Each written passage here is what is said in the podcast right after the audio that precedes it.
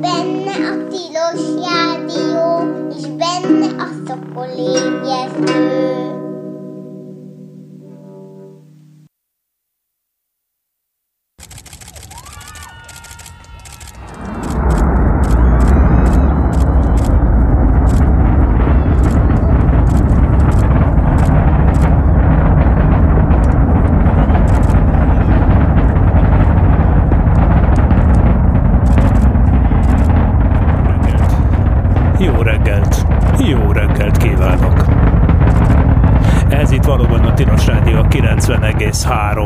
MHz-es frekvencia modulált benne pedig a Szokolébresztő című műsor. Én Dr. MZ per X vagyok, és mindjárt bekapcsolódik hozzánk Skype-on Werner Norbi állandó szakértő barátunk is. A mai témánk pedig az a rakéta lesz, ami a háttérben dübörög, vagyis az SLS nevű rendszer, a Space Launch System nevű űreszköz, ami, hát ilyet még sosem mondtunk el, de úgy tűnik, vagy hát ez a, ezt fogjuk ma megvitatni, hogy idén talán elindulhat első útjára. De persze az SLS-ről lévén szó, ez soha nem egyszerű. Úgyhogy hát éppen ezt fogjuk megvitatni mindjárt Norbival, aki mindjárt itt is van, csak bekapcsolom az ehhez szükséges megfelelő számítógépet. Szia Norbi, hallasz engem? Norbi, itt vagy a vonalban? Elvileg Norbi itt van a vonalban, de gyakorlatilag nem hallható. Viszont azért nem ne csüggedjetek, mindenképpen megpróbáljuk itten fölvenni vele a kapcsolatot, ha máshogy nem úgy, hogy újra hívjuk a Skype-on, és addig persze mesélek én mindenféléről, ahogy ezt megszokhattuk, egyébként adás telefonszámot nem adunk, hanem majd csak a végén, amikor is ugye visszakapcsoljuk a jó kis telefonvonalakat, és egyébként mindenféle érdekes orva, olvasói kérdés is jött, ebből is szemezgetünk majd az adás második felében. Tehát akkor mi most újra megpróbáljuk itt Werner Norbit elérni a stúdióból, és addig mesélek erről, hogy miről is van itt tulajdonképpen szó. Tehát a, a, a helyzet a következő. A, az Egyesült Államok ugye elhatározta, hogy embert juttat a holdra. Az egy nagyon jó kérdés, hogy mikor, meg hogy ez az egész mikorra nyúlik vissza. Én azt hiszem, hogy igazából onnan kell kezdenünk a történetet, hogy hát, aminek sajnos nem sokára közeledik az évfordulója. Na most talán itt van megint Norbi, hallasz engem? Halló, halló. Nagyon jól. Sőt, mi több, képzeljétek el, hogy olyan feature van, hogy én még látom is a Norbit, hát ezt sajnos nem tudjuk továbbítani a hallgatóknak. Szia Norbi! Hát fantasztikusan nézel ki, hát milyen, milyen jó mikrofonod van. Úgy is szólsz, mintha itt lennél a stúdióban. Hát remélem, hogy, hogy már jobb lesz a hang, mint, mint szokott lenni. Hát, fú, te beruháztál valami profi, profi izé, rádiós felszerelésbe otthon? Elke, elkezdtem videoblogokat csinálni. Na, na, na, na, na, na. Ja, hát jó, de nem baj, azért a hallgatóik között is biztos szép számmal vannak olyanok, akik tudnak szlovákul. Nyilvánvaló, hogy a csillagászatról szól, igaz? Igen, igen. És hol lehet Úgy hívják, hogy, be, hogy, hogy beszélgetések a csillagászatról, vagy, vagy beszélgetések a, a világegyetemről, úgy hívják a műsor. És, és akkor e, nem csak te vagy ott, hanem beszélgetsz konkrétan emberekkel. Igen, igen. Nagyon egy, jó egyik barátommal beszélgetünk. Hát ez fantasztikus. Na jó, hát figyelj, azért mondd be a nevét szlovákul is, hogy a ért, értő hallgatók rá tudjanak keresni. Rosszhavori Oveszmíre. Igen, tehát ezt írják be azok, akik tudják és értik, és akkor ott aztán fantasztikus világ lesz. Hát ez nagyon jó. Ez a YouTube-on van, vagy hol? A YouTube-on, aztán az iTunes, Spotify, ilyen oh, minden, minden csatornán, hát fantasztikus, jó. Oké, tehát a Werner Norbi is teríti a médiapiacot, szóval képzeld el, pont ott tartottunk, hogy, hogy beszéljük meg, hogy mit kell tudni erről az SLS-ről, aminek a hangját egyébként már bejátszottam, ugye a hang az a múlt heti különleges kis, ugye leszorított rakéta tesztelésen készült a Stennis központban, Mississippi államban. Ugye ezek, ez az úgynevezett Green Run teszt volt, ami egyébként konkrétan ugyanazzal a rakéta fokozattal zajlott, amit azért vittek el oda, hogy konkrétan nem egy ugyanolyat, hanem konkrétan azt a példányt, ami hát az eredeti tervek szerint, jó, eredetiről ne beszéljünk, mert eredeti tervek szerint már évek óta repülnie kéne ennek a cuccnak. Szóval a legújabb eredeti tervek szerint ugye idén, vagyis 2021 novemberében akár már elindíthatta volna egy hold körüli repülésre a majdan a holdra jutáshoz szükséges Orion űrhajót, egyelőre még emberek nélkül. Tehát konkrétan azt a rakétát elvitték Floridából Mississippi-be tesztelni. És az volt a ter, egy, egy, még egyszer ilyenkor a rakéta nem száll fel, hanem van egy ilyen gigantikus nagy tesztpad, ahova az egész le van szorítva, de egy, hogy ne repüljön el természetesen, és, és ezért aztán gyakorlatilag végig játszanak majdnem egy olyan történetet, mint a pályára állás. Konkrétan az volt a terv, hogy 8 percig dübörögjön ez a négy hajtómű, É, a, és, és közben a hajtóműveknek a, a, izéjét, a, a hajtóerejét állítgatták volna, pont úgy, hogy az igazi start során is történik, vagy ahhoz hasonló módon, valamint forgatták volna a hajtóműveket, ugye, mert az is lehet, tehát a, ezek a hajtóművek, hogy az űrrepülőgép korszakból is emlékezhetünk, ugye ezek, ezek mozgathatók, tehát hogy, hogy gimbalnak hívják ezt a mozgást, hogy tulajdonképpen a, a, a tolóerő vektornak az irányát lehet állítgatni, de ezt is tesztelték volna, és az volt az ötlet, hogy 8 percen keresztül keresztül menjen a teszt, és azt mondták, hogy akár már két perc is elég lehet ahhoz, hogy ez a minimum, amikor sikeres tesztet könyvelessenek el, az minimum kell két perc. Most ehhez képest 67 másodperc után egy automatika leállította ezt. Uh, és most az a kérdés, hogy hogyan tovább, hogy lesz ebből novemberben start, vagy mit fognak mondani a NASA bürokratái. Szóval majd, majd ez, az, ez adja az aktualitását a témának, valamint az, hogy persze ugye megtörtént Amerikában az elnökváltás, és erről is beszélgessünk egy kicsit, bár ez inkább politika, mint technika, de hát a kettő az űrkutatásban azért durván összefügg. Szóval, hogy hogy is van ez, hogy most akkor mit várhatunk a Biden adminisztrációtól, ez, ez is van, na és akkor ott tartottam, Norbi, amikor nem tudtalak hívni, mert valami technikai probléma volt, és akkor kétségbeesésemben elkezdtem mesélni az SLS történetét. És akkor az SLS történetét én úgy gondoltam, hogy egészen tulajdonképpen a Kolumbia űrrepülőgép felrobbanásáig kell visszavinnünk, ami 2003. február 1-én történt. Ugye akkor a NASA elvesztette az űrrepülőgép flottájának már a második tagját, ugye az első a Challenger volt, aminek a 35. felrobbanásnak a 35. évfordulója az éppen mostanság közeleg, és aztán 2003-ban a Kolumbia is ugye szétszakadt a légkörben, és hát nyilvánvalóvá vált, hogy itt, mert amúgy is már egy régi rendszerről beszéltünk, hiszen 1981 óta repkedtek az űrsiklók, majdnem 30 éven keresztül szolgáltak. És hát az a, a, az a helyzet, hogy, hogy, hogy akkor George Bush volt a kormányon, ugye, és akkor a, a katasztrófa után megszületett a, egyrészt a Vision for Space Exploration, vagyis a, az űr felderítés víziója George Bush elnöklete alatt, és másrészt ugye a Kolumbia katasztrófa után kineveztek egy All Reach Commission nevű bizottságot, ami uh, mindenféle irányelveket fogalmazott meg, hogy ez a Visions for Space Exploration Corporation ez milyen kritériumoknak kell, hogy megfeleljen. Három fő kritériumot fogalmaztak meg. Egyrészt, hogy ez legyen egy fenntartható emberszállítására alkalmas űreszköz és űrprogramrendszer, amit kidolgoznak. Évtizedeken keresztül, de nem olyan, hogy az Apollo program, hogy izé három évig repkedünk a holdra, aztán vége. Nem, tehát valami, hogyha már megyünk valahova, akkor csináljuk sokáig és rendesen, mint az űrsiklót, ugye? Tehát egy évtizedeken át. Második, ne legyen túl drága. Tehát, és pont azért, hogy ne legyen túl drága, ez valahogy nem sikerült. Igen, ez valahogy nem sikerült, és pont azért, hogy ne legyen túl drága, ugye az van, hogy, hogy ez a, ezt, ezt idézem szó szerint, hogy credible stewardship of resources that leverages the current infrastructure and workforce whenever possible. Na itt van a kutya elásva. Tehát, hogy ahol lehet, a, a, a, a legnagyobb igazolható mértékben az meglévő infrastruktúrát és munkaerőket használjuk. Na innentől kerül ugye a NASA kényszerpályára, én azt mondom, hiszen természetesen ez gyakorlatilag azt jelenti, hogy, hogy, hogy olyan rendszert kell tervezni, ami az űrrepülőgép rendszernek a különböző elemeiből épül újra, hogy egyrészt ne kelljen kirúgni azokat az embereket, akik ezeket legyártják, másrészt ne vesszen el az a felhalmozott technikai tudás, és, és hát ez akár olyat is jelent, hogy, hogy, hogy konkrétan olyan komponenseket használjanak, akár ad abszurdum, amik már repültek.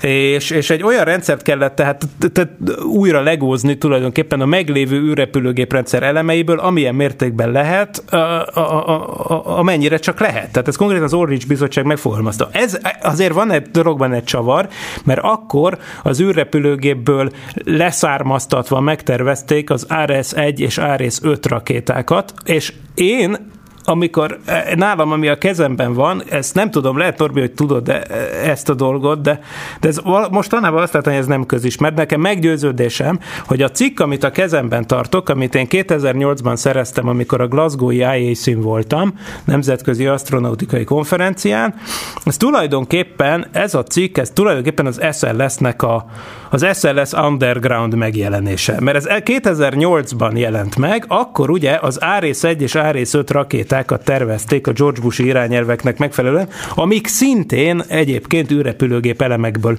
lettek volna nagyrészt újrahasznosítva, de igen, csak túlárazott és drága rendszereknek tűntek, ráadásul nem is a legoptimálisabbnak a célok eléréséhez, és ezért rengeteg kritika érte a dolgokat. És ezek a kritika egyike volt ez, a cikk, ami egyébként egy Steven Matchan nevű csávónak a, a tollából jelent meg, és ott előadta ezt az IAC-n, és egy telt házas buli volt egyébként ez a session, és konkrétan az a címe, hogy a Jupiter, ő így nevezte el, a Jupiter indítórendszer, most ő talán elfelelkezett arról, hogy az 50-es, 60-as évek fordulóján már volt egy Jupiter nevű rakéta, Na mindegy, szóval elnevezte Jupiternek, és azt mondja, hogy egy, egy Space Shuttle derivatív, tehát egy űrrepülőgépből áttervezett valami, ami szerinte az Ares 1-nél és az Ares 5-nél könnyebben elérheti a George Bush által kitűzött terveket, amikben egyébként ezt nem is mondtam, még azt szerepelt, hogy 2020-ra mindenképp vissza kéne térni a Holdra embereknek Amerikából. Na, na most uh, ugye jött az Obama adminisztráció, és akkor, na, és akkor majd mindjárt átadom neked a szót, pont innen, mm, mert te nagyon szereted ezt elmesélni szerintem, a Senate Launch System és akármi egyéb dolgokat. Csak azt akarom elmondani neked, hogy szerintem, amit ebben a cikkben olvasok, amit én 2008-ban tettem el ezen a kongresszuson, az majd, hogy nem egy az egyben az SLS terve. Még Jupiter néven.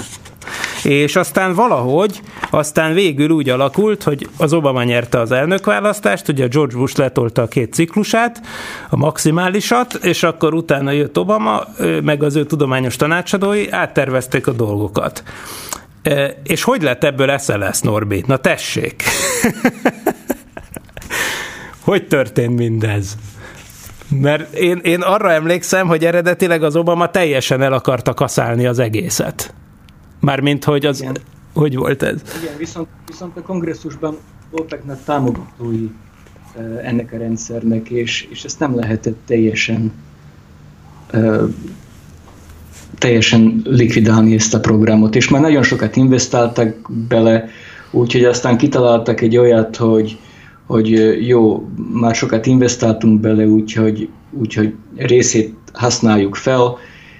Hold programból lett egy egy ilyen általánosabb felfedező exploration program, ami nem csak a holdra fókuszált, de aszteroidákra is. És hát az SLS rakétát nem lehetett, mivel hogy a kongresszusban erős támogatói voltak Alabamából, meg minden olyan... Utahból biztos. Utahból. Igen mert mivel hogy ezt az SLS rakétát az Egyesült Államok több részén gyártják úgy, hogy biztosítsák a szenátusban, meg a kongresszusban a támogatást. Ez egy ilyen, egy ilyen jóléti program az amerikai, az amerikai űripar számára, úgy mondanám. De akkor viszont azt kell, hogy mondjam, viszont ne úgy, hogy akkor ez egy sikeres program, mert az lehet, hogy az SLS még egy centimétert sem repült, de azt a funkcióját, hogy, hogy munkákat adjon az alabamai, meg jutai, meg egyéb dolgozóknak, az tökéletesen betöltötte. Igen, igen, már, már most több mint 15 milliárd dollárba került, az egész program az Orion űrhajóval együtt az, az lesz ilyen 20 milliárd dollár is, és ezt hasonlítsuk össze mondjuk a Falcon Heavy uh, fejlesztési uh, költségeivel. A Falcon Heavy összesen 600 millió dollárba került, az SLS az Orionnal az már most került 20 milliárd dollárba. Jó, igen, de, de tényleg nem fair az összevetés. Mert nem, ugye nem tényleg fair, más a cél. az összevetés, igen. teljesen igen. más, viszont sokkal olcsóban meg lehetne oldani. Igen. Ez igaz, ugye, csak hogyha az Allridge Bizottság 2005-ös irányelveire visszatekintek, amit egyébként ugyanebből a 2008-as cikkből olvasom, hogy, hogy, hogy azt mondja, és egyébként ez valahol röhely, tehát hogy, hogy azt mondja, hogy egyrészt legyen affordable, tehát ne túl drága, és másrészt pedig amennyire csak lehet, akkor használjuk ki a meglévő emberanyagot és infrastruktúrát. Ugye ez az, amit te mondasz, a dolgozók. Most úgy tűnik, hogy a kettő Igen. az üti egymást. Tehát a kettő, az, tehát igazából az Allridge bizottság az feladta már annak idején a magas labdát, hogy, hogy a fából vaskarika megtervezését javasolta. Ugye ilyen értelemben a SpaceX az helyzeti előnyben volt, tehát ő neki nem kellett semmi, tehát ilyen értelemben az újonnan jövőknek, akiket nem kötnek a hagyományok, meg a régi tervek, meg hogy milyen eszközöket kell újra használni, valami teljesen másra, mint addig, ugye ilyen értelemben ez egy helyzeti előny. nem, nem gondolod?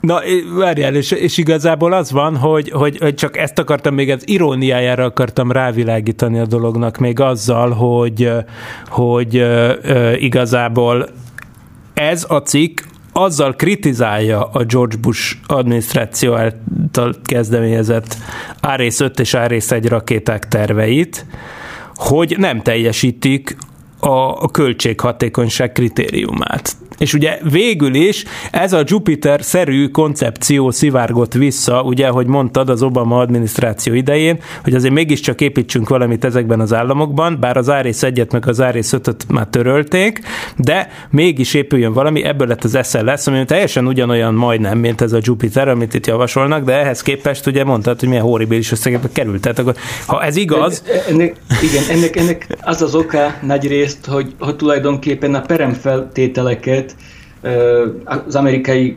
szenátus adta meg. Igen. És akkor a mérnököknek azt kellett megépíteni pontosan, amit olyan perem feltételekkel, ahogy a kongresszusban ezt megálmodták. Tehát azokat a hajtóműveket kellett felhasználni, azokat a gyorsító rakétákat kellett felhasználni.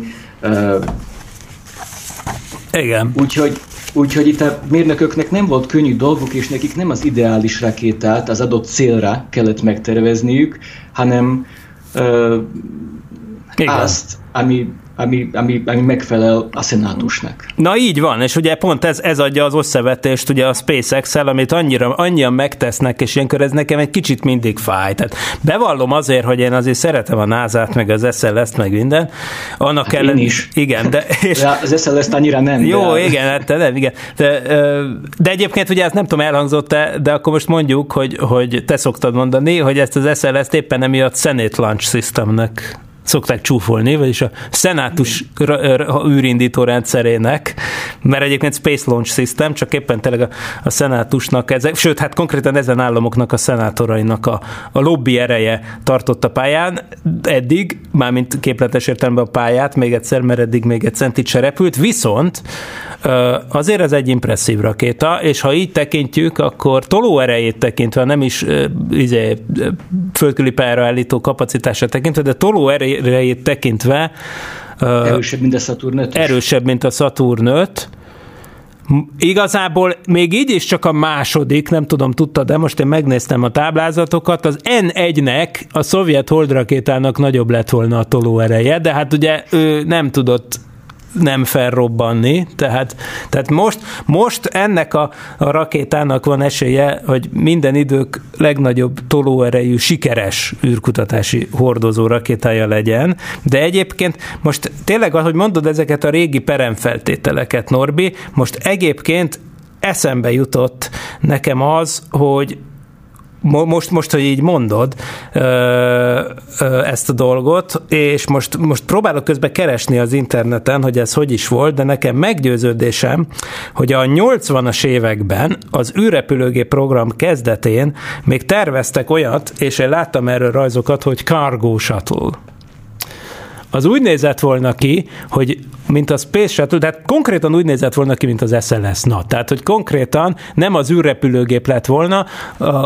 föl, fölszállítva a föld körüli pályára, hanem konkrétan a, a, az alján lett volna három vagy négy ilyen a, a rakéta, az oldalán, mármint rakétahajtómű, folyékony hajtóanyagú rakétahajtómű, az két oldalán a szilárd hajtóanyagú segédrakéták, mint az űrrepülőgépnél, és a tetején lett volna egy marha nagy uh, payload fairing, egy nagy, uh, hogy hívják ezt, uh, hasznos teher, burkolat, és akkor abban lett volna benne a hasznos teher, ami tényleg akár ilyen 90 tonnányi lehetett volna. És, és hát ez lényegében olyasmi lett volna, mint az amerikai megfelelője az energiarakétának amivel az oroszok felvitték a Burán repülőgépet. Tehát, hogy valójában az SLS-re meg, és ez az SLS-re, mostani eh, SLS-re megszólalásig hasonlító terv, tehát még csak nem is ez a Jupiter volt a legrégebbi ilyen javaslat, messze nem, hanem már a 80-as években gyakorlatilag nagyon hasonló dolgokat megfogalmaztak. És egyébként akkor már hangozzon el, hogy mit tudna ez. Most ugye, ami idén fölmenne, ami majdnem biztos, hogy nem fog megtörténni, de hát azért szurkolunk, tehát ami idén meg... Jövő év, jövő évre van. Azt most már az a hivatalos? Azt mondod? Tessé? Azt mondod, nem, hogy... de, de, de, de, de az időterben már nem volt tartalék. Aha, ja értem. Úgyhogy azzal, hogy, hogy ez a teszt nem sikerült tökéletesen, szerintem nulla valószínűsége van, hogy a repülés megvalósul novemberben. Na jó, jó, erre mindjárt visszatérünk, mert ez a nagy kérdés. Hogy a tesztet uh-huh. vajon megismétlik-e, vagy behúznak egy olyat, ami igazából tök logikus, de látunk már hasonlót, hogy behúznak egy olyat, hogy oké, okay, egy percig ment a rakéta, nagy baj nem történt, de nincs időnk egy újabb tesztet végighez vinni, visszavisszük Kennedy űrközpontba összeszerelni. Tehát e, akár még ez is benne van a pakliba, de majd ezt, e, ezt, ezt járjuk körbe. Azért még hangozzanak el az adatok, hogy, hogy ennek a verziónak, ami most indulna majd, hát az ütemezés szerint 2021 novemberében, ugye, ami mondta Norbi, hogy majdnem biztos, hogy csúszik, ez 95 tonnát tudna földkörüli pályára állítani, de mivel persze itt nem a földkörüli pálya a cél, hanem a holdirányú pálya, az 26 tonna. Na most vegyük észre, hogy a 26 tonna akárhogy is számolom, a, na jó van, Norbi, most googlizzuk meg a dolgot. Aki gyorsabb, az nyer. Az Apollo űrhajó rendszer, holdkompostul mindenestől, az hány kiló volt? mert én nekem az a, az a sanda gyanúm, hogy több. Tehát az a, az a, az a sanda gyanúm, hogy az Apollo ö, űrhajó ö, teljes egészében, amit tehát a Saturn 5 állítottak pályára, az, az lényegesen nehezebb volt, mint, a, mint a, ez az űrhajó. Mert mint, mint az, amit ez az SLS föl tud emelni a holdra. Tehát igen, itt írják, hogy 28 tonna volt, 29 tonna volt, ha jól látom, az Apollo űrhajó. Holdkompal együtt, vagy Holdkom nélkül. Na mindegy, szóval egy biztos, hogy, hogy uh, talán, hogy, hogy ez a mostani, ez kevesebbet tudna elvinni, ebből egyért, bár pedig az Orion az egyébként nagyobb lényegesen, mint, a, mint az Apollo Command and Service modul, tehát ebből már eleve az következik, hogy ez a rakéta... Hát mert a leszálló egysége az Apollo-nak 15 tonna volt. Így van, pontosan ami egyébként nagyon könnyű. Tehát azt ugye nyilván azt nem véletlenül hívta úgy ugye Jim McDivitt, hogy paper tissue spacecraft, tehát az, tulajdon, az tulajdonképpen ugye eh, többször elhangzott ebben az adásban az a történet, hogy a Grumman-nél egyszer az egyik eh, szerelő leejtett egy csavarkulcsot a holdkomban, és akkor eh, kiszakítva a fóliát leesett az alján, kiesett az alján. Tehát, hogy, hogy gyakorlatilag tényleg több helyen olyan vékony volt a holdkom fala, mint a papírlap. Na, szóval persze Persze, igen, így leszorították, de még így is, így is ugye olyan tömegű volt a, az űrhajó rendszernek a 60-70-es években a Holthoz küldött rendszernek a tömege, amit a mostani SLS nem tudna fölemelni, és ráadásul most meg nagyobb űrhajókról van szó. Tehát ebből következik, hogy most egy olyan küldetési architektúra, olyan küldetési terv van ér- érvényben, hogy a holdkompot nem vinné magával az űrhajó, hanem ugye külön egy másik rakéta, másik ilyen rakéta mondjuk vinné föl hold körüli pályára, és a hold körüli pályán találkozna az űrhajóval, tehát hogy semmiképpen sem tűnik a legköltséghatékonyabbnak ez az egész, már csak ilyen szempontból sem. Tehát valószínűleg, ha von Braun élne, akkor fogná a fejét. Na jó, az biztos. Az biztos. Na jól van, Norbi, akkor most nézzük meg, eh, hogy ezzel a Green Run tesztel, ami tehát múlt héten szombatról vasárnapra zajlott le, ez tulajdonképpen mi is volt, és mi, mi, mi, mit, mit mondanak, hogy mi történt, miért állt le ez a gyújtás, aminek a hangját bejátszottam az adás elején, és hogy hogyan érinti ez a programot. Hát ez, ez, egy, ez egy teljes hosszúságú uh, teljes hosszúságú hajtómű um, hogy mondjuk... Gyújtás, vagy vagy égetés. Gyújt, tehát, égés. Burn. De tehát ez, ez, ez az egész repülés szimulálták.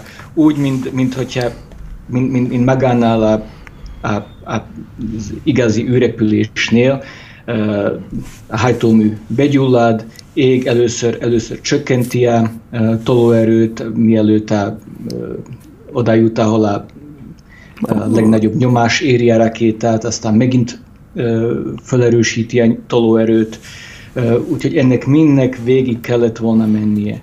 És közben, közben azt is próbálták, hogy a rakéta fúvókái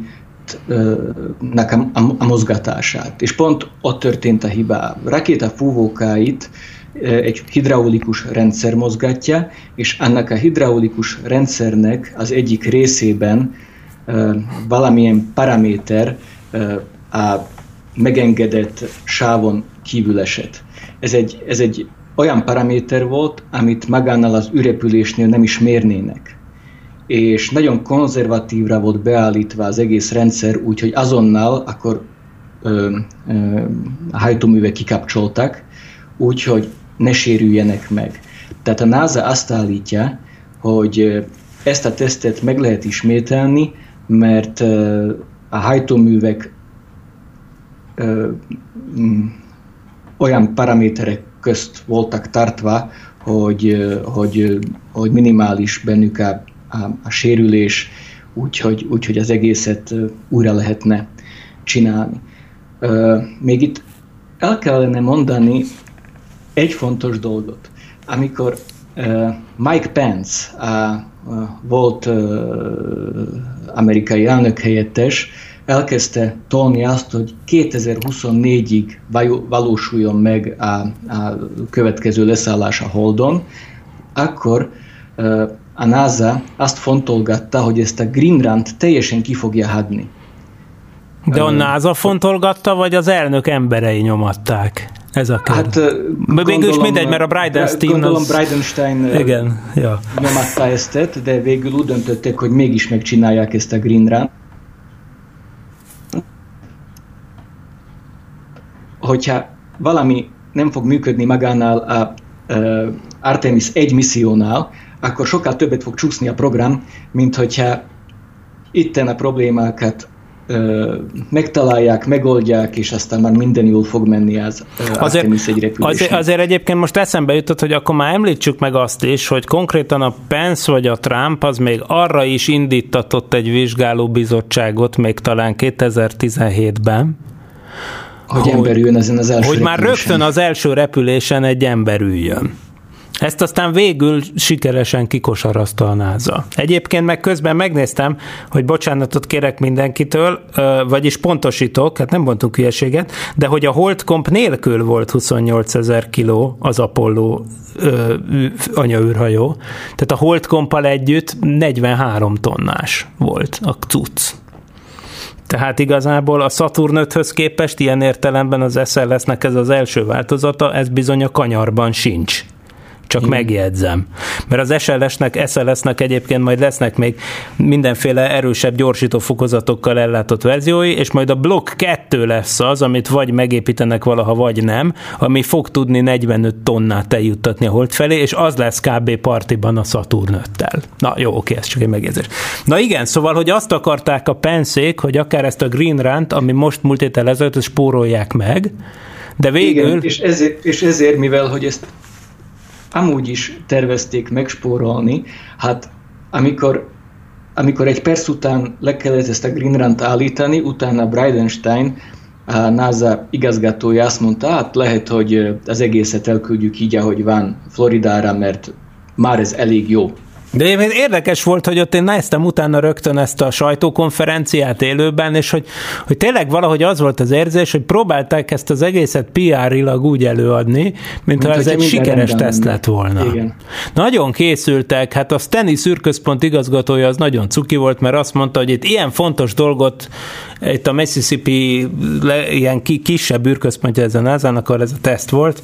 Ilyen fontos dolgot itt a 80-as évek óta nem csináltak, sőt, hát ilyen tolóerejű teszt. Itt a 60-as évek óta, tehát a Saturn 5 fokozatok tesztelése óta nem volt, és hogy ez mennyire fantasztikus dolog, hogy most megmutathatták a világnak, hogy ők milyen ügyesek, és, és mit tudom én, ilyen commemorative earplug-okat osztogattak, tehát ilyen, ilyen emlékfüldugókat, mert nyilván azért az élőben rohadt hangos lehetett ott. Szóval ezt egy nagy eseménynek tervezte a NASA, és hát ezért aztán, és én is teljesen meghatottam, amikor feldübörögtek ezek a hajtóművek, ugye élőben néztem a neten, hajnalban, és akkor hát egy perc után meg poty leállt. Na igen, és akkor hát az a kérdés, hogy egyébként ugye az volt, hogy ahhoz, ezt a, ahhoz, hogy ezt a novemberi ütemtervet tudják tartani, ahhoz valamikor februárban le kellett volna a Stennisből, le kellene a Stennisből szerelni ezt az eszközt, és elvinni Floridába. Egyébként... Elvinni. Igen. Úgyhogy ö, itten, itten szerintem fontos ö, megjegyezni azt, hogy, hogy, hogy persze nagyon sok adatot gyűjtöttek ö, ennél az egyperces tesztnél is. Viszont itt az volt a cél, hogy, hogy tényleg az egész repülő profilt leszimulálják a Földön. Tehát beindítják a hajtóműveket, a tolóerőt lecsökkentik, amikor a legnagyobb dinamikai nyomás éri a rakétát, olyankor mindig le kell csökkenteni a rakétahajtóművek tolóerejét, úgyhogy ezt leszimulálják, aztán újra felerősítik, és miután újra felerősítették, akkor megint így megmozgatják a, a, a fúvókákat, tehát előtte is és utána is, na, és ez nem sikerült.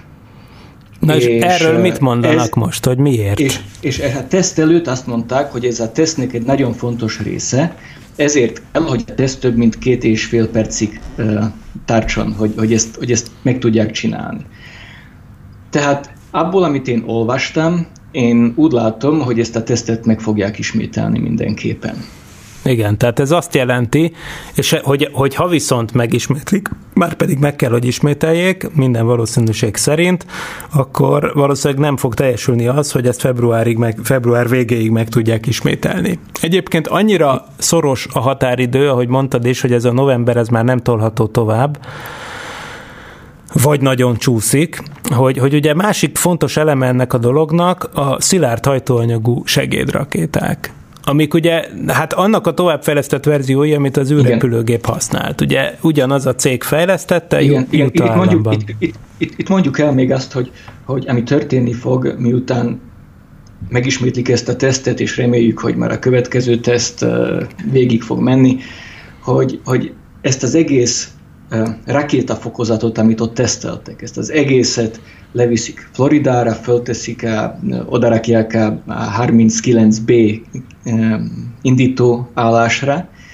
két oldalához hozzászerelik a, a,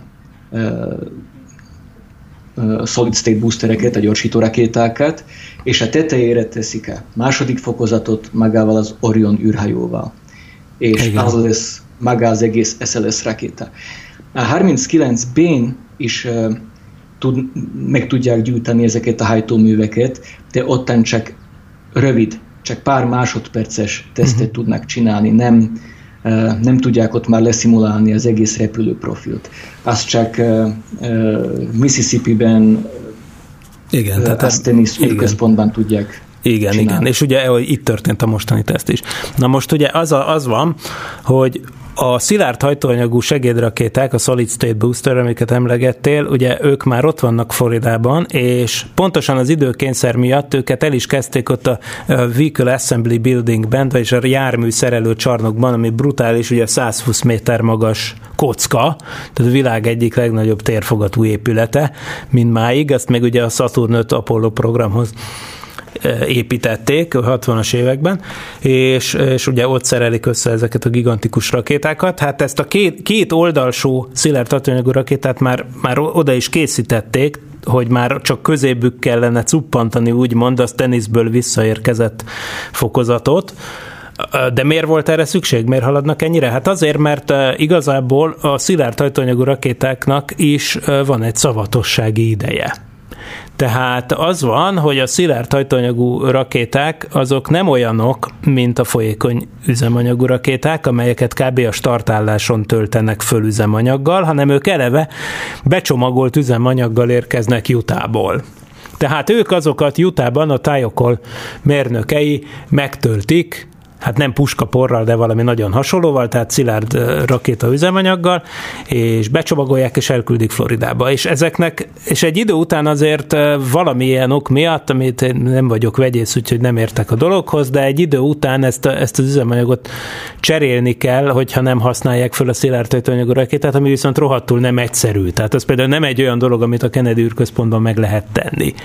Úgyhogy ezért aztán ez egy időkényszer, hogy azok a segédrakéták, rakéták viszont nem várhatnak végtelen sokáig. Tehát az is lehet, hogy egy kis csúszás, mondjuk, hogyha ezt a Green Run teszt megismétlését, a Stanley szűrközpontban, Mississippi-ben mondjuk, mit tudom én, csak egy hónappal később tudják megcsinálni, az lehet, hogy már egyébként pont annyival tolja el a startdátumot, hogy már a, most csak mondom ezt, nem tudom, hogy így van-e, csak benne van a pakliban, hogy értsük, hogy, hogy akkor a szilárd hajtóanyagú rakétáknak már addigra talán lejár a szavatosságuk, és akkor persze újakat kell beszerelni, újabb csúszás jön. És egyébként még a tavalyi év végén magában az Orion űrhajóban, ami tehát ember nélkül indulna erre az útra, tehát a hasznos teherben is találtak problémákat, valami energiaellátó egységek nem működtek, és felmerült, hogy azt csak úgy lehet kicserélni, hogy szét kell kapni az egészet, mert olyan helyen volt az elromlott alkatrész, hogy, hogy nem lehetett egyszerűen hozzáférni. Az még kb. egy fél éves csúszást jelentett volna, és akkor végül összeültek a bizottságok, és arra jutottak, hogy ez nem egy akkora probléma. Na most még annyit elmondanék az újrahasznosító dolgokról, mert ez egy érdekes adalék, hogy, hogy ugye bár némileg felújítva, meg korszerűsített irányítórendszerrel ellátva, de azért olyannyira ugyanazok a hajtóművei ennek a, a core stage-nek, tehát ennek a központi fokozatnak, aminek a tesztelése most így egy perc után félben maradt, szóval ennek ugyanannyi, jártak az ami konkrétan jártak az űrben, így van, tehát hogy ezek a Space Shuttle Main Engine néven, ezek a, ezek a Rocketdyne hajtóművek, művek, ami egyébként pontosan ugyanaz az RS-68 nevű rakéta hajtómű, ami az űrrepülőgépen volt belőle három, na most ezen a rakétán van négy de konkrétan olyan négy, hogy ahogy mondod, mind a négy megjárta már az űrt. Tehát ezek, ez aztán az abszolút ez az újrahasznosításnak a csimborasszója. Na de figyelj, azt írják itt, hogy, hogy és ugye ez a nesze semmi fog meg jól kategória már megint, hogy, hogy ezekben a riportokban, amik te írnak, hogy mi, ment, mi nem ment ezen a teszten. És akkor azt írják, hogy igazából, ugye ami jött hiba üzenet, az valami major component failure. Valami elég durván hangzik. De most ez kb. azt hinni az ember, hogy akkor van ilyen, ilyen üzenet, Igen, amikor de, de nem, leesik a hajtómű. Volt, volt, ott egy, volt ott egy major component failure, de, de, de ottan voltak olyan backupok, olyan tartalékrendszerek, amik működtek, úgyhogy nem amiatt állt le. De azt lehet tudni már, mi volt az a major komponent, ami valami mérőeszköz, nem? Tehát nem egy izé, valami elektronikai dolog, ami mért valamit, gondolom. Tehát, hogy nem, nem az, hogy a hajtómű bedöglött, vagy ilyesmi. Én, én nem állítom, hogy teljesen megértettem. Na, én se, én, én se, igen, de ezt én is értettem amúgy, hogy nem a major component failure miatt állt le, hanem ott valami ilyen nyomás szenzor, ami azt, azt mondják, hogy, hogy intentionally conservative-re volt, vagy hogy mondják ezt, hogy, hogy ter, tervez, tehát hogy hogy direkt úgy tervezték, hogy ezt konze, konzervatívra állítják a, az értékeket, hogy milyen, milyen értéknél szakítja meg az automatika a tesztet.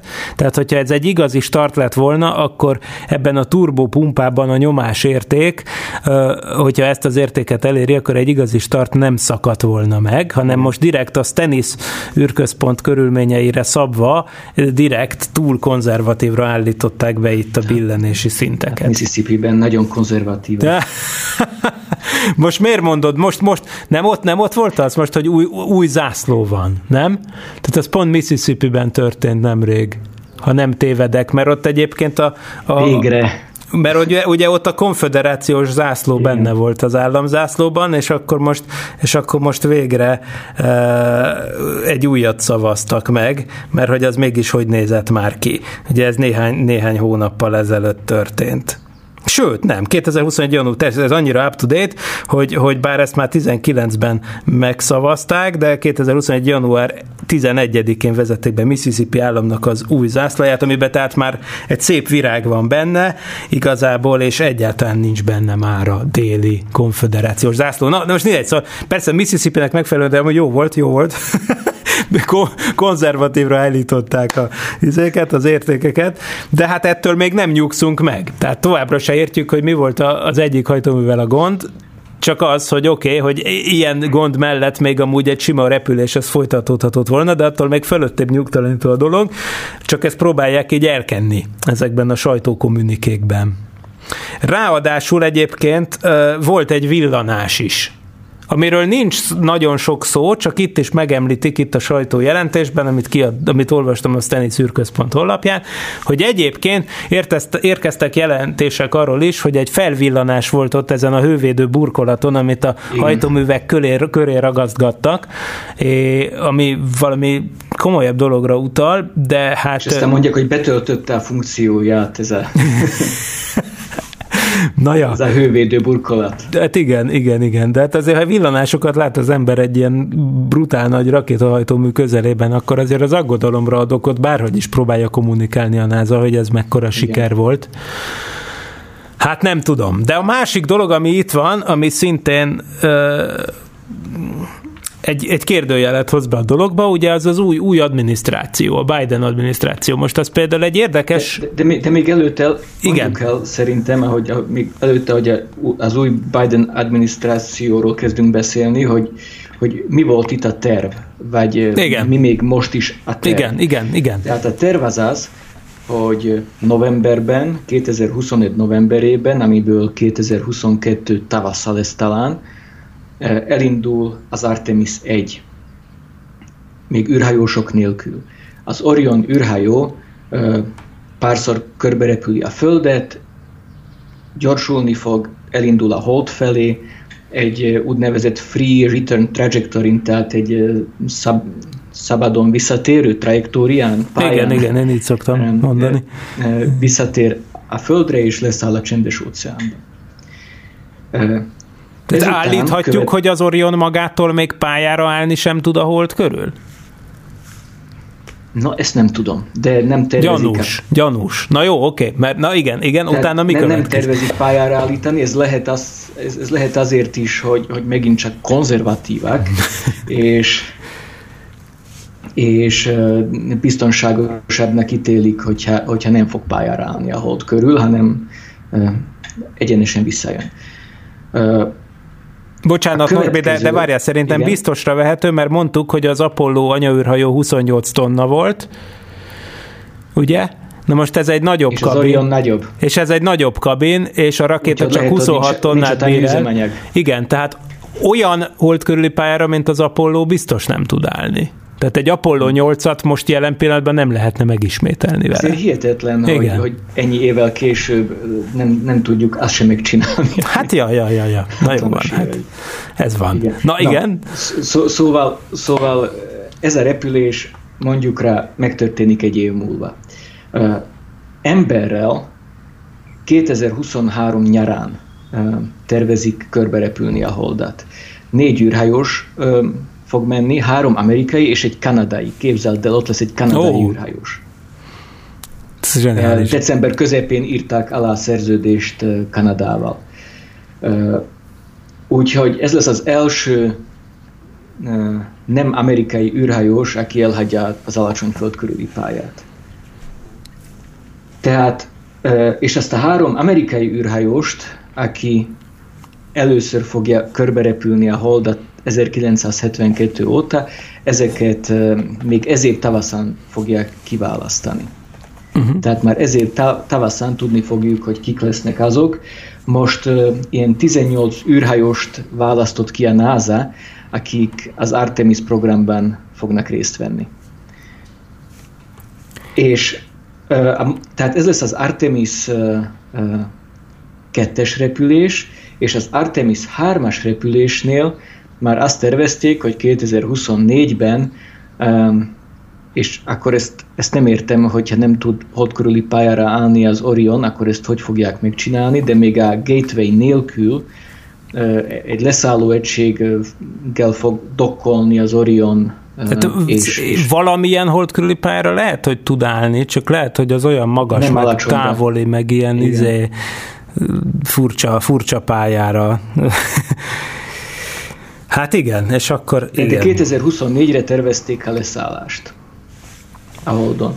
És az az, az, a, az, a, az, az elemense ennek az egész rendszernek, ami még ahhoz hiányzik a leszálláshoz, az maga a leszálló egység. Tehát megvan az Orion, meg lesz az SLS rakéta, még kell a leszálló egység. És a leszálló egység még nincs. A NASA most három különböző leszálló egység tervet vizsgál, amiből majd ki fog kettőt választani, erről beszéltünk egyik előző műsorunkban. Viszont a kongresszus még nem adott elég pénzt a NASA-nak arra, hogy valóban ezt a leszálló egységet megépítesse, úgyhogy 2024-ben kész legyen. Úgyhogy majdnem biztosra mondható, hogy az egész leszállás csúszni fog, és csak 2028 Igen. Igen, érdekes, ez négy éveket, fog négy éveket szeretnek csúszni, mert a 24-ben biztos benne volt, hogy azt vizionálták a Trumpék, hogy akkor a második Trump ciklus végéig megtörténhet a leszállás és akkor az egy jó pont, ugye? De, de hát most ugye 2028-ról beszéltelem mindenki. Amúgy eredetileg is 2028-ról volt szó, csak ugye 2024-re hozatták elő, előre. Igen, a Pence választási a Pence. kampányának Igen. a finisére. Igen, pontosan. Na figyeljetek, az a helyzet, hogy van olvasói kérdésünk, amit e-mailtől kap, e-mailben kaptunk Kornértól, aki egy kutatóorvos, képzeld el. Mm, és, és, és ő egyébként maga is leírja, hogy kacérkodott az űr kutatással és fizikával kapcsolatos pályával is, mert hogy még Magyari Bélával is beszélt a gimiben. Találkozott vele egy űrkutatási tanulmányi versenyen. De a kérdés viszont az, hogy megnézte uh, Lakatos Kornél doktor úr uh, a kedvenc filmünket, az egyik kedvenc filmünket, a Martian-t ugye? Andy Weir könyvéből Igen. készült, én tőled kaptam meg Andy Weir könyvét még egy évvel a film előtt, ugye a könyv, a könyv az, az is szintén zseniális, egyébként megél egy külön adást. De most a kérdés az konkrétan arról szól, és akkor ez ha kapcsolódik a mai témánkhoz. Tehát ugye ott abban van egy ilyen, ilyen dolog, hogy, hogy kell ellátmányt küldeni Matt Damonnak. és, és ugye az van, hogy, hogy persze a NASA gyorsan összeberhel valamit ott a Jet Propulsion laboratóriumban, de az felrobban, és akkor végül a kínaiak küldenek valamit. De most akkor azt mondja, hogy, hogy nyilván ezt egy nagy rakétával tenni, hát de nyilván mi, mi, mi, mit lehetne csinálni? Hát most az emberek az űrszondákat nagyjából a Hóman pályán küldözgetik, ugye ez egy alacsony energiájú pálya, ami úgy van, hogy a, a napközelpontban a földpályához simul, a naptávolpontban meg a Mars pályához simuló ellipszoid, és ez ellipszis, és hogyha ezen az ellipszisen megteszel egy fél kört, akkor eljutsz a, marshoz, hogyha jól időzíted a dolgot, hogy pont a Föld meg a Mars pont a megfelelő helyen van. Ugye ez a minimális energiájú pálya ilyen értelemben, amivel a Marstól a Földre, vagy a Földtől a Marsra el lehet jutni, hiszen végül is a pálya energiája az a naptávol pontjával kapcsolatos, és ennek a pályának pontosan csak annyira van a naptávol pontja, hogy pont hozzásimul a Marshoz, tehát így az ideális íven kanyarodik úgymond az űrhajó, de egyébként persze a Marsra gyorsabban is el lehet jutni, mint a Hóman pálya, csak akkor nyilván az egy olyan ellipszis pálya lesz, vagy ad abszurdum egy hiperbola pálya, aminek ha van egyáltalán naptávol pontja, akkor az sokkal távolabb van a naptól, mint a Mars, tehát ennek megfelelően sokkal nagyobb kezdősebesség és sokkal nagyobb energia kell. És akkor ez a kérdése Kornélnak, hogy mi van akkor, ha a pénz nem számít, és a mérnökök rendelkezésére áll minden erőforrás és kapacitás. Tegyük fel, hogy a politikusok megnyitják a kifogyhatatlan pénzcsapot, és kizárólag a mérnökökre bízzák a költségek meghatározását. Plafon nincs. Ekkor mi lenne a legrövidebb idő, amin belül rakétát tudnánk küldeni a Mars egy tetszőleges pontjára? Na most a kérdés szerintem kett két, ketté választható, mert oké, okay, hogy nincsen izé, plafon, meg nincsen limit, de azért ugye a fejlesztési idő, most úgy, úgy értem, hogy, hogy Cornél kérdése arra vonatkozik, hogy mennyi idő alatt lehetne odaérni. Tehát a legnagyobb hajtó, hajtóerővel, amit tudnánk csinálni, milyen gyorsan tudnánk eljutni a Marsra. Persze az egy másik kérdés, hogy nyilván évekig tartana ezt kifejleszteni, meg letesztelni még, még plafon nélkül is. De most erre te mit mondanál? Tehát például, vagy, vagy milyen, milyen hajtóművel tudnánk leggyorsabban elmenni a Marsra? Tip-hop. Mondjuk a Nervára emlékszel? Nekem ez jutott én, eszembe. Én ilyen, én ilyen három hónapokra emlékszek, Aha. de de ö, jó, de ezt te, te, te, te, ezt tíz évvel mondod klasszikus rakétahajtóművel. Tehát igen, na most ugye két dolog van, az ember vagy repül egy szabadesési pályán, mint ezek az űreszközök, amikkel mostanában megyünk, vagy bekapcsol egy, például egy ionhajtóművet, ami ugye nagyon kicsi tolóerőt fejt ki, de folyamatosan, ezért folyamatosan tudja gyorsítani az űreszközt, ezzel akár hónapokat is lehet nyerni, talán hosszú távon, de nem biztos, hogy a Mars esetében az elég nem, hosszú nem táv, hiszem. ott nem hiszem én se. Viszont a 60-as években még abszolút kacérkodtak, és azzal szerintem szignifikánsan gyorsabban lehetett volna menni a nukleáris hajtóanyagú rakétákkal. Ugye akkor tervezték építeni a Nerva nevű rakétahajtóművet, aztán végül egyébként a nukleáris űrbe, űr, űrfegyverkezés, ez űrbe jut, űrben végzendő nukleáris kísérletek korlátozását ö, ö, ratifikáló nemzetközi egyezmények miatt félbe maradt a Nerva nevű program, de hát a politikusok azt mondanák, hogy lehet atomhajtású rakétával menni a Marsra, akkor én azt hiszem, hogy hetekre csökkenthető az utazás. Én, én azt hiszem. Mert ott olyan tervek voltak, hogy két-három hét alatt odaérni a Marsra, és ezt tényleg tervezték a 60-as években, tehát szerintem ez lenne itt a, a legjobb válasz, ami olyan technikával történne, ami hát igazából lehetne nekünk most is, csak végül túl veszélyesnek ítélték. A filmben Árész rakétát használnak, írja tovább Kornél. Hát ez pont az az Árész, amiről beszéltünk, de egyébként amikor a filmet csinálták, vagy Andy Weir írta a könyvet, akkor már nyugdíjazták az Árész rakétát, már mint hogy nem tervezték volna meg, tehát csak más, kéz, más részt használta. Andy Weir az csak újra hasznosította ezt a nevet, ami egyébként persze a római hadistennek a neve. Tehát a Mars a görög isten volt, és az ő római megfelelője volt Árész, tehát igazából mind, mindenféle cuccot Árésznak neveznek, aminek a Marshoz van köze. Tehát Andy Weir elnevezte ezt az űrküldetést Árésznak, de ennek már akkor sem volt semmi köze a George Bush féle Árész 1 és Árész 5 rakéták terveihez, hiszen már amikor Andy Weir írta a könyvet, meg főleg amikor már itt Budapesten forgatták a filmet, akkor bizony már ez a rakéta kikerült a tervből. Na, hát borzasztó vagyok, mert 58 van, és még nem kapcsolt kapcsoltam be a telefon, de még maradt kettő percünk a végére, csak még ezért bekapcsolom, és azt mondom, hogy az alás telefonszám 215 37 73, hogyha valakinek van megjegyzése vagy kérdése, bocsánatot csak most, most elcsúsztunk az idővel, de, de az még itt a lehetőség, hogy bekommenteljen valamit a maradék egy percben.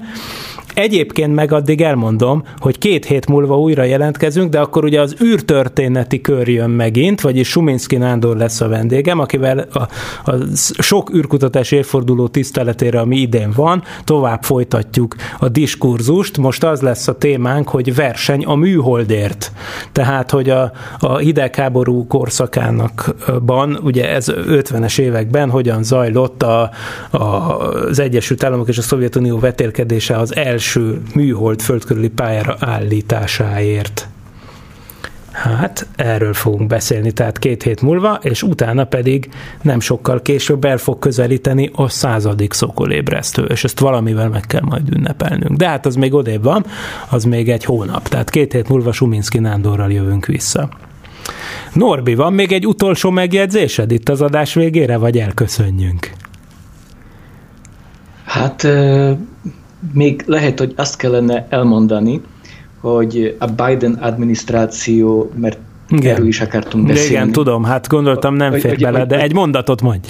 Igen, hogy a Biden adminisztrációnak a NASA nem lesz valószínűleg a fontossági sorrend legelején ebben az időszakban, viszont gondolom, hogy, hogy ezt a programot támogatni fogja, és gondolom, hogy, hogy ezt a programot támogatni fogja, és nem lesz ez megszüntetve, és még ebben az évtizedben ember fog járni a Holdon. Igen, egyébként egy, egy, egy reményt keltő jel, hogy az új cuccok, amiket Biden beköltöztetett az ovális irodába, ezeknek mindig jelképes ereje van.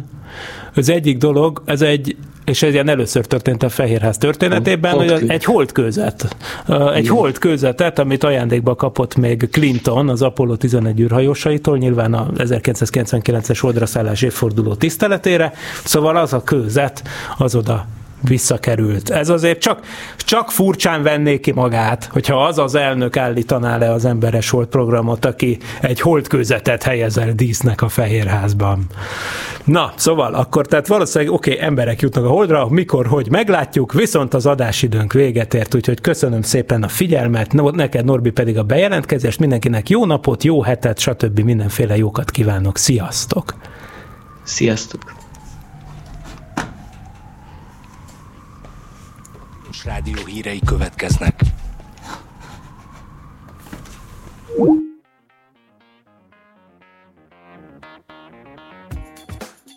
Szombaton kora este jelent meg a riasztás, hogy a Plakátváros József Attila lakótelepi diák szekciója